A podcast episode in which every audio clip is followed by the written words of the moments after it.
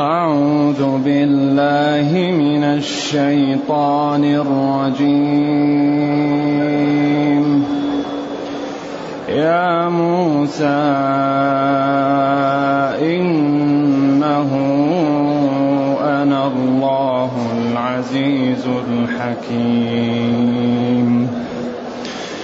وألق عصاك فلما رآها تهتز كأنها جان ولا مدبرا ولا مدبرا ولم يعقب. يا موسى لا تخف إني لا يخاف لدي المرسلون.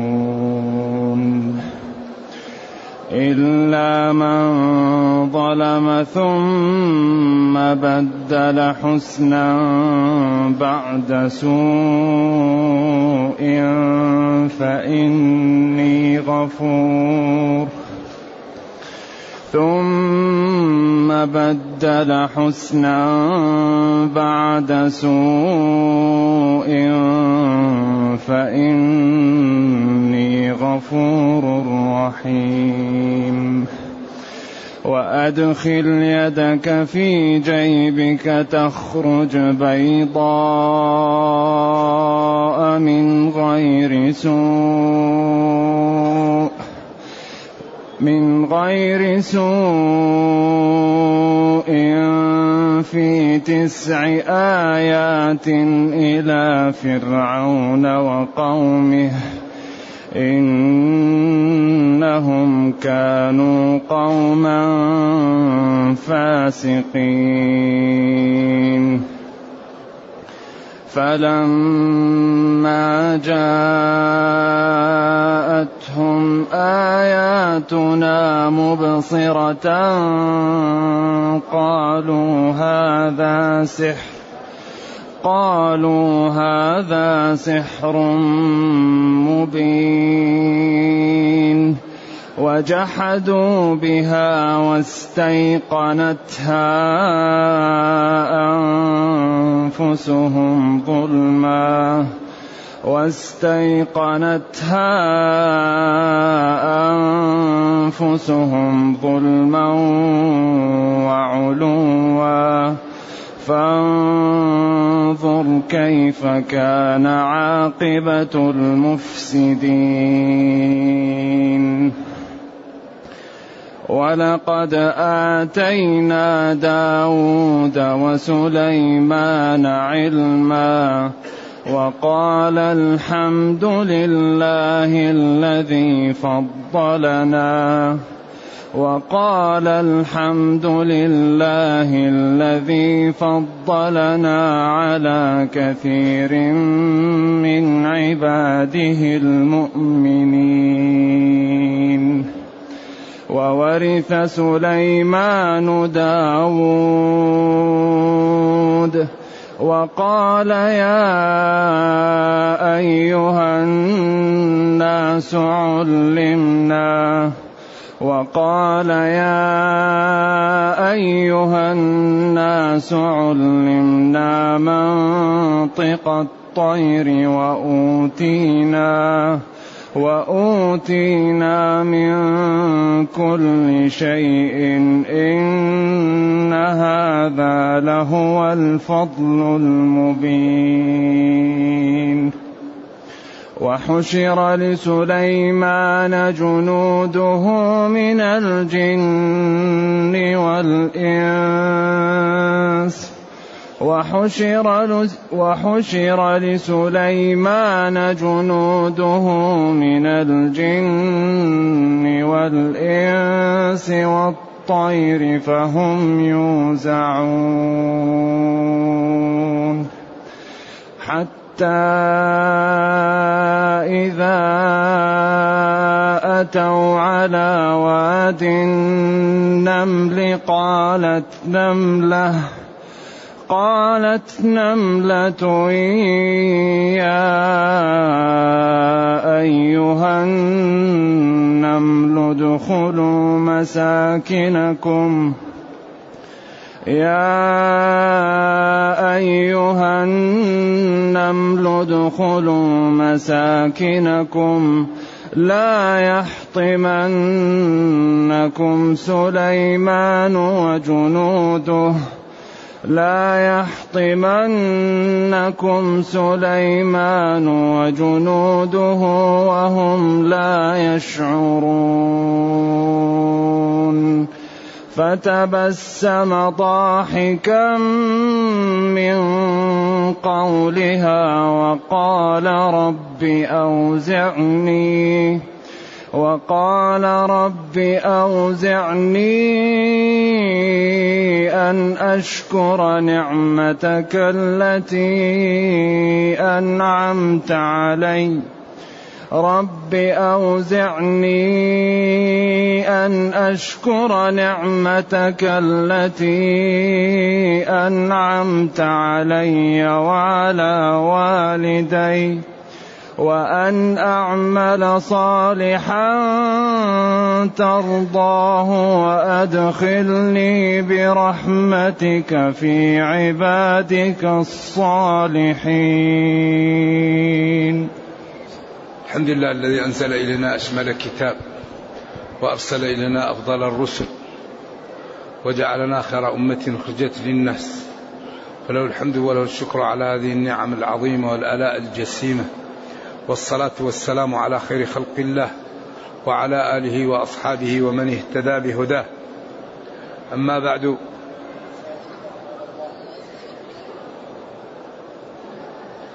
فإن الله تعالى ينادي عبده ورسوله يا موسى إنه أنا الله العزيز الحكيم والق عصاك.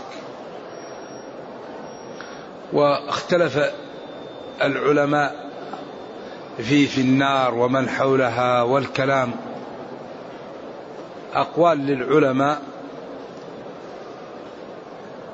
ولا بيان من النبي صلى الله عليه وسلم. وظاهر الآية يفهم منه أقوال قالها المفسرون. والذي يظهر أن الله تعالى جعل في هذا المكان البركة وكانت الملائكة وموسى موجودة وهذا النور أو النار فقال وكلم الله موسى كلاما لائقا بجلاله وكماله وسمعه موسى ولا يتعدى في هذا النصوص. نعم. لأن الصفات ضل فيها خلق كثير وسبب الضلال محاولة إدراك الخلق كنه الصفة. والله يقول ولا يحيطون به علما. فلا تضربوا لله الأمثال. هل تعلم له سميا؟ ليس كمثله شيء. ومع ذلك أثبت لنفسه صفاته. فقال وهو السميع البصير. لكن اثبت لي سمعي وبصري بعد قولي ليس كمثلي شيء. وسبق أن قلنا إن الأمور تتمايز بإضافاتها.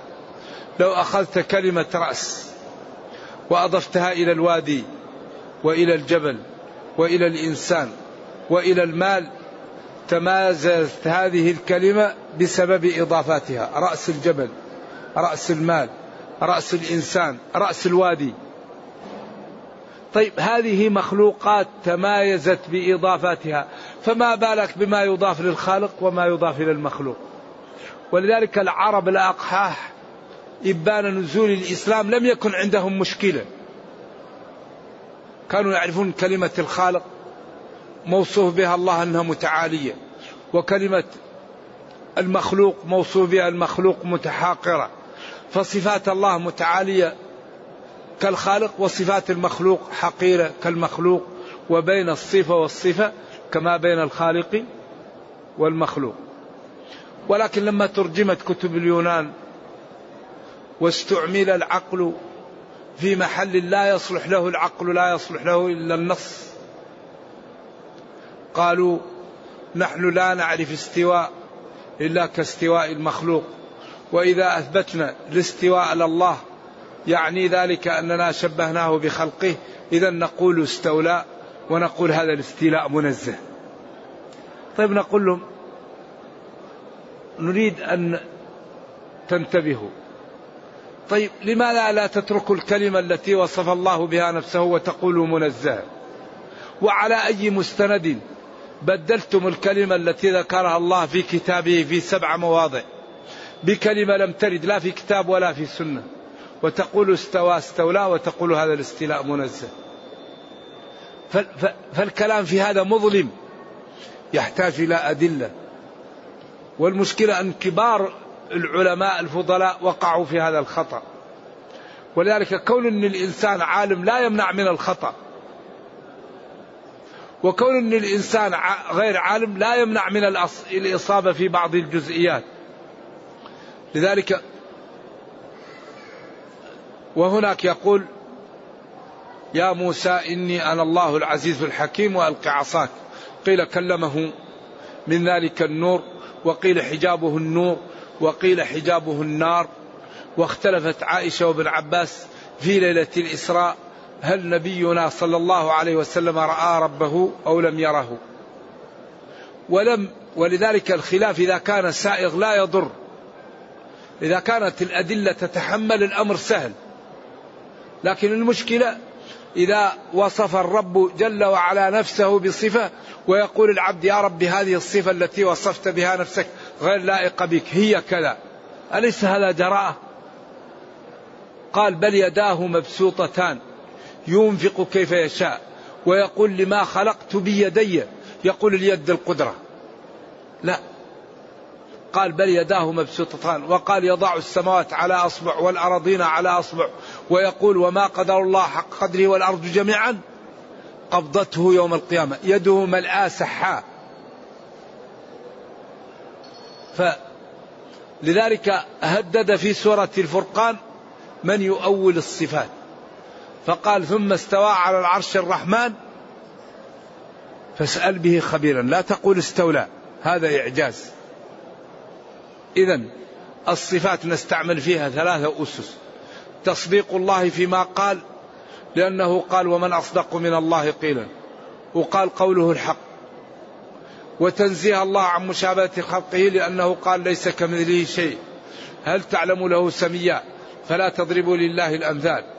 وقطع طمع الفكر عن إدراك كيفية اتصافه بصفاته لأنه قال لا تدركه الأبصار ولا يحيطون به علما.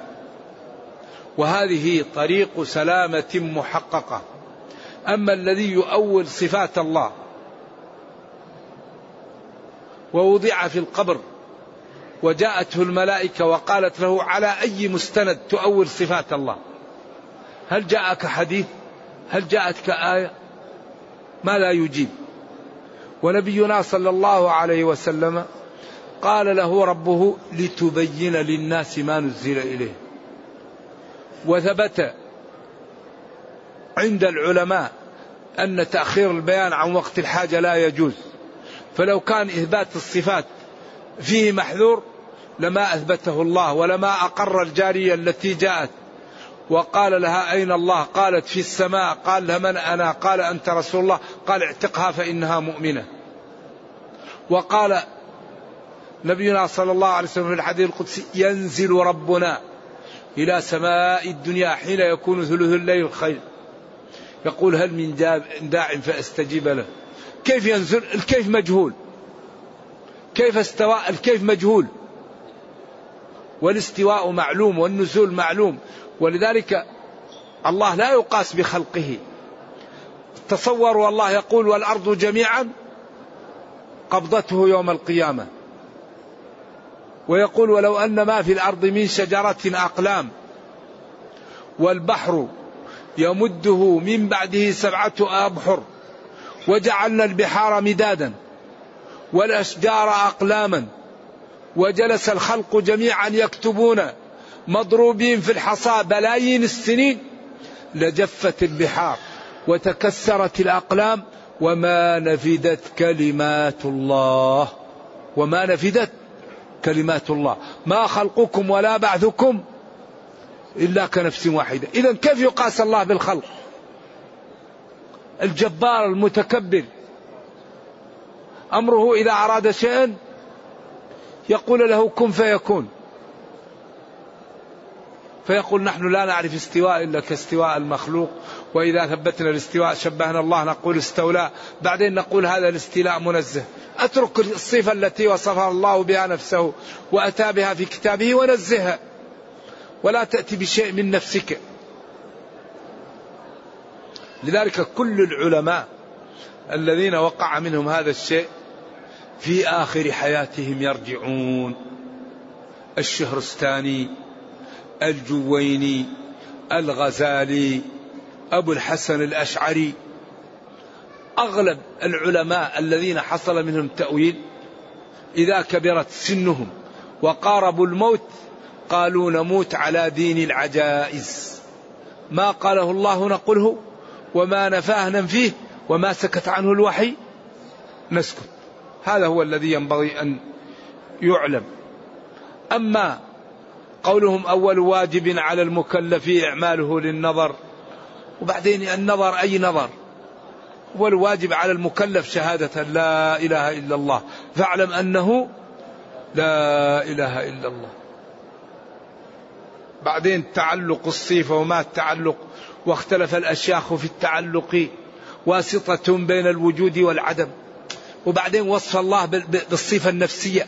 هذا كلام لا خطر. ولذلك هذه الجوانب مع فضل من قال هذا وعلمه لكن أخطأ يا أخي. الله ما قال عن نفسه نقوله وما نفى ننفيه وما سكت عنه نسكت. إذا وألق عصاك. ألقي فألقاها فلما رأى تهتز تتحرك كأنها جان جان ذكر الحيات. قيل كبير وقيل صغير وقيل مسرع. ولا مدبرا. ولم يعقب ولا مدبرا. أي مسرع. خاف. وهو يريد أن يدرب. ولذلك الرسل لا دخل لهم في النبوة ولا الرسالة. هذا شيء يعطيه الله. قالت رسلهم إن نحن إلا بشر مثلكم ولكن الله يمن على من يشاء. يمن على من يشاء بالرسالة يمن على من يشاء بالورع يمن على من يشاء بالعفة يمن على من يشاء بالحلم يمن على من يشاء بالتغاضي عن إخوانه ومحبة الخير للآخرين وصفاء القلب. منا يعطيها الله لخلقه. فالرسل من عليهم بالرسالة. ولذلك موسى قال ربه ألقي عصاك. فلما ألقاها أصبحت حية شرد خاف. ولا مدبرا ولم يعقب.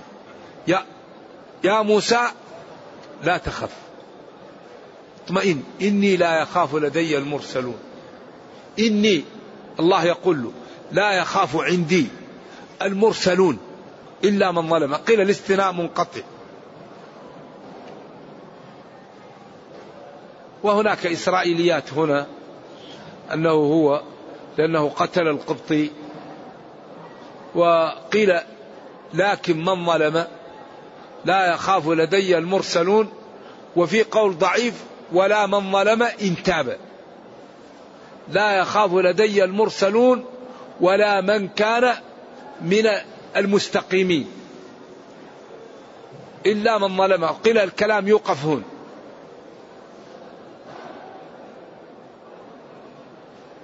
ثم بدل حسنا بعد سوء من جميع الخلق فإن الله غفور رحيم. أي إنسان يعمل خطيئة ويتوب الله يغفر له. بدل حسنا بعد سوء. كان عنده سوء وبدل السوء حسنة يمحى عنه. ولذلك في الأثر اتبع السيئة الحسنة تمحها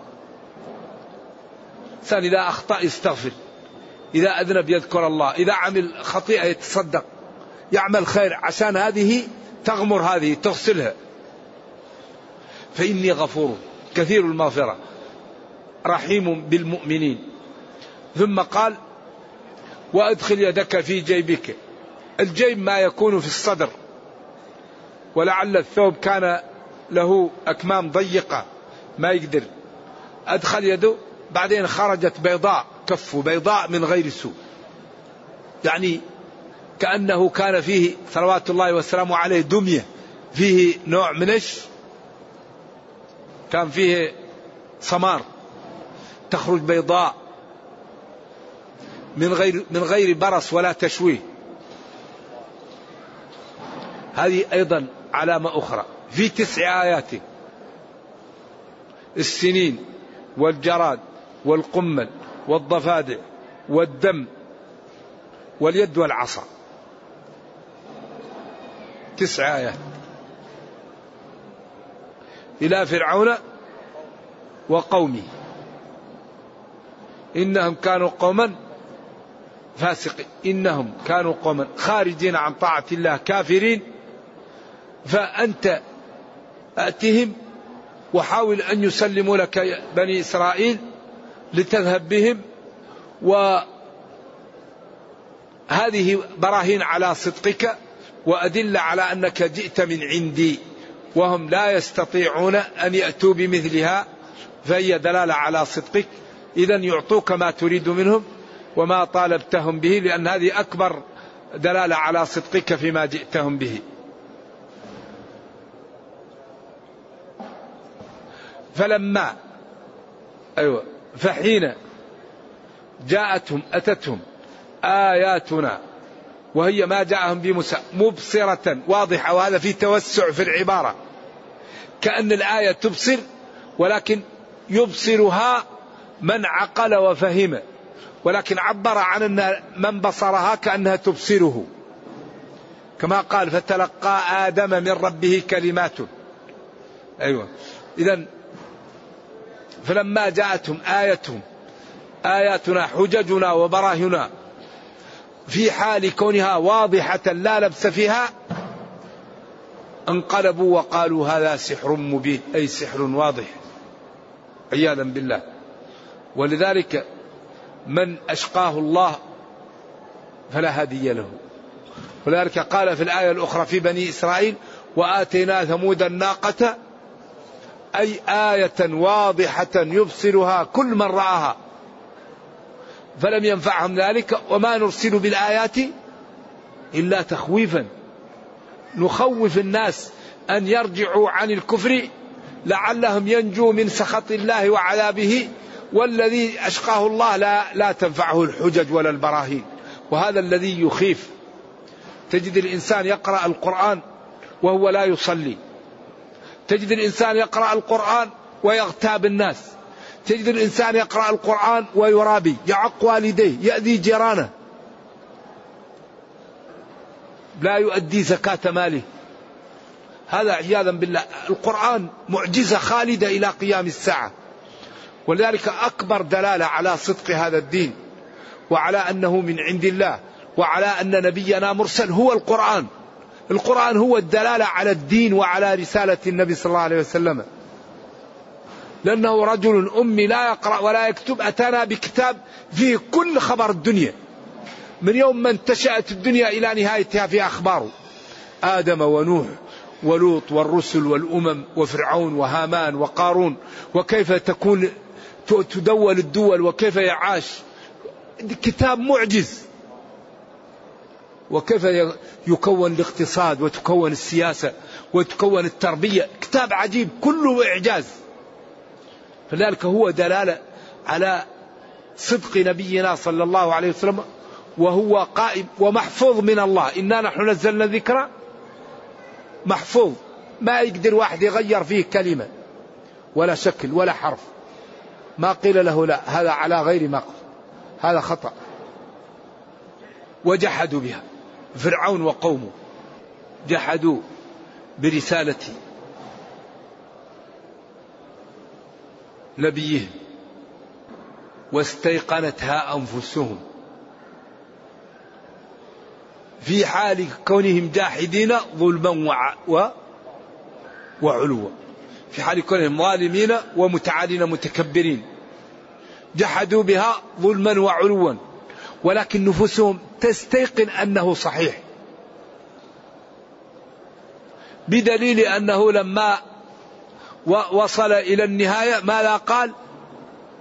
قال آمنت. آمنت أنه لا إله إلا الذي آمنت به بنو إسرائيل وأنا من المسلمين. فقال له ربه آه الآن آه الآن. وقد عصيت قبل وكنت من المسلمين. لا يقبل. فانظر كيف كان عاقبة المفسدين. انظر. بقلبك واعتبر كيف الحالة التي انتهت عليها الجماعة المفسدة عاقبتهم وهو الغرق والهلاك. وأورثنا القوم الذين كانوا يستضعفون نعم أرضهم وديارهم وأموالهم نعم. كما قال وأورثناها بني إسرائيل فأخراهم من جنات وعيون وكنوز ومقام كريم ونعمة كانوا فيها فاكين كذلك ورثناها بني إسرائيل. قوما آخرين وهم بنو إسرائيل. وهذا يقص على نبينا لتطمئن قلبه وليعتبر تعتبر أمته وتطيع نبيها حتى لا تقع في الهلكة التي وقع فيها هؤلاء. هذا ليكون اعتبارا لمن سمعه فيبادر بالتوبة وبالإقلاع عن المعاصي حتى ينجو بنفسه. ولذلك أكبر ما يخوف هذه القصص لقد كان في قصصهم عبرة لمن؟ لأولي الألباب. لأولي الألباب. هذه قصص وعبر لأولي الألباب تكون سبب في إقلاعهم في توبتهم في بعدهم عن مواقع العطب والهلاك. ثم بين ما أعطى لداود وابنه سليمان. ولقد والله لقد آتينا داود وسليمان علما غزيرا عظيما. مفيدا. وقال داود وسليمان الحمد لله الثناء بالجميل على المعبود بحق الذي شرفنا وكرمنا وفضلنا على كثير من عباده المؤمنين. هو فضلهم على كثير من عباده المؤمنين ويمكن فضلهم على كل من كان في زمنهم من المؤمنين ولكن هذا تواضع منهم. إذا أنت نبي ومن أفضلهم عندي فنفضلك وننصرك. ثم قال وورث سليمان داود. ورثه في العلم وفي النبوة وفي الملك. نعم. لأن سليمان قال رب هب لي ملكا لا ينبغي لأحد من بعدي. ولما أراد صلوات الله وسلامه أن يأخذ الشيطان ويربطه في سارية تذكر دعوة سليمان فتركه. نعم. في الأثر الموجود في الأحاديث الموجودة في ذلك. وورث سليمان أباه داود وقال يا أيها الناس علمنا منطق الطير. أكرمهم الله بأن علمهم منطق الطير. ولذلك يا جبال أوبي معه والطير. وأللنا له الحديد. أن اعمل سابغات دروع وقدر في السرد. واعملوا صالحا إني بما تعملون عليم. بعدين بين ما أعطى لسليمان. ولسليمان الريح غدوها شهر ورواحها شهر. وأسلنا له عين القطر. المهم ورث سليمان داود. وقال سليمان وداود ثناء منا على ربنا الذي فضلنا على كثير من عباده المؤمنين. نعم. وقال يا أيها الناس أكرمنا الله بأن علمنا منطق الطير.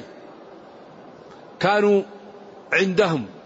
إذا الطير تحركت أو صوتت يفهمون ما تقول. علمنا منطق الطير علمهم الله ذلك. ولذلك هذا يدل على أن هذه الدواب لها إرادة ولها عقل ولها أمور. ولكن نحن لا نفقه وإن من شيء لا يسبح بحمده ولكن لا تفقهون تسبيحهم وأوتنا وأوتنا من كل شيء ما من شأنه أن يقوينا ويعيننا على صلاح دنيانا وأخرانا. نعم.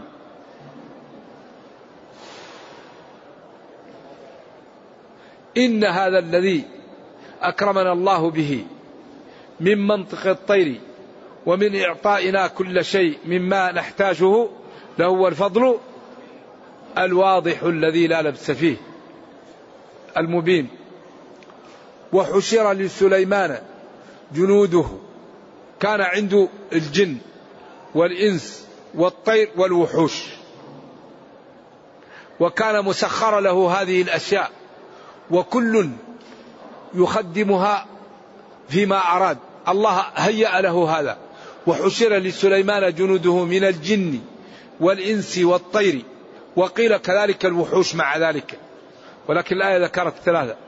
فهم يوزعون فهم يجمع أولهم على مع آخرهم لينظموا وليهيئوا لكل واحد يقوم بما كلف به. حتى إذا أتوا جاءوا على وادي النمل. واد يسمى وادي النمل. قيل في الطائف وقيل في الشام. والله أعلم. وهذه الأقوال لا تثبت إسرائيلية وكان يبعد منهم ثلاثة فراسخ وهذا أيضا لا يثبت. قالت نملة. يا أيها النمل ادخلوا مساكنكم.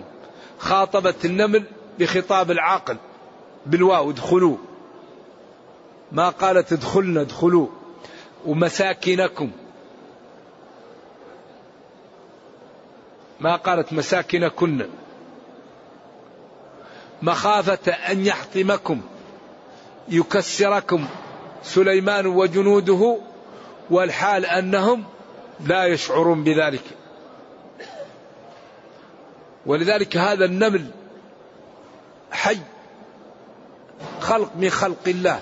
ولذلك نبي من أنبياء الله قرصته نمله أو رجل صالح فأمر ب ب بالنمل وقتل. قال تبيد أمة. لقرصة نملة. هل لا قتلت النملة التي قرصتك؟ لذلك منهي عن قتل النمل؟ والله أعطاه جلد على البحث عن رزقه وهو من المخلوقات التي تخزن رزقها. لذلك الحب إذا أخذوا يأخذ قلب الحبة عشان إذا لا تنبت عشان يحتفظ بها مدة طويلة. وألهمه الله هذا. ولذلك الذي أعطاه كل شيء خلقه ثم هدى.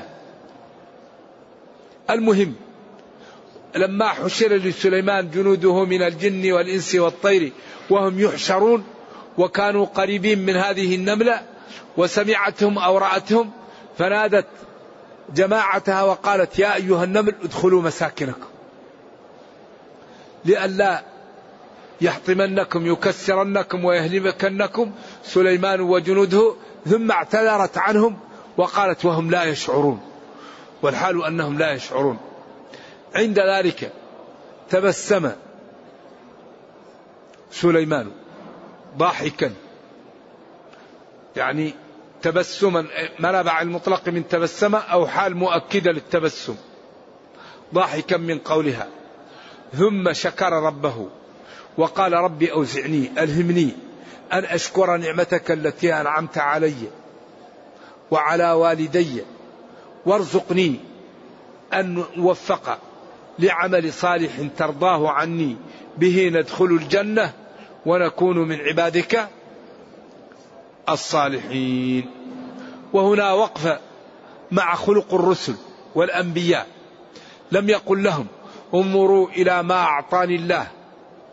النمل يخافني والنمل أفهم كلامه. بل تواضع لله وقال ربي أوزعني أن أشكر نعمتك التي أنعمت علي. ولما قال له الذي عنده علم من الكتاب أنا آتيك به أي عرش بالقيس كما سيأتي قبل أن يرتد إليك طرفك فلما رآه مستقرا عنده ما لم يقل انظروا إلى ما أعطاني الله. هل في الناس مثلي؟ بل قال هذا من فضل ربي. ليبلوني أشكر أم أكفر؟ ونبي الله موسى لما قال لقومه اذبحوا بقرة. قال قومه بتعنتهم أتتخذناه زؤا ما قال لهم يا ضلال يا كفر أما تستحون؟ بل قال أعوذ بالله أن أكون من الجاهلين. وهذا نبي الله إبراهيم. لما قال لأبيه يا أبت لا تعبد الشيطان إن الشيطان كان للرحمن عصيا. يا أبت إني أخاف أن يمسك عذاب من الرحمن فتكون للشيطان وليا. قال له أبوه الضال عياذا بالله أراغب أنت عن آلهتي يا إبراهيم لئن لم تنتهي لأرجمنك واهجرني مليا. ما قال له يا أبت يا كافر؟ قال له سلام عليك. سأستغفر لك ربي. فهؤلاء الرسل أعطاهم الله من حسن الخلق ومن المقام ما ينبغي أن يعتبر به لأن أكثر ما يدخل الناس في الجنة هو حسن الخلق. بعد الإيمان. ولذلك ينال بها الرجل درجة الصديقين. نرجو الله جل وعلا أن يرينا الحق حقا ويرزقنا اتباعه. وأن يرينا الباطل باطلا ويرزقنا اجتنابه وأن لا يجعل الأمر ملتبسا علينا فنضل. سبحان ربك رب العزة عما يصفون وسلام على المرسلين والحمد لله رب العالمين والسلام عليكم ورحمة الله وبركاته.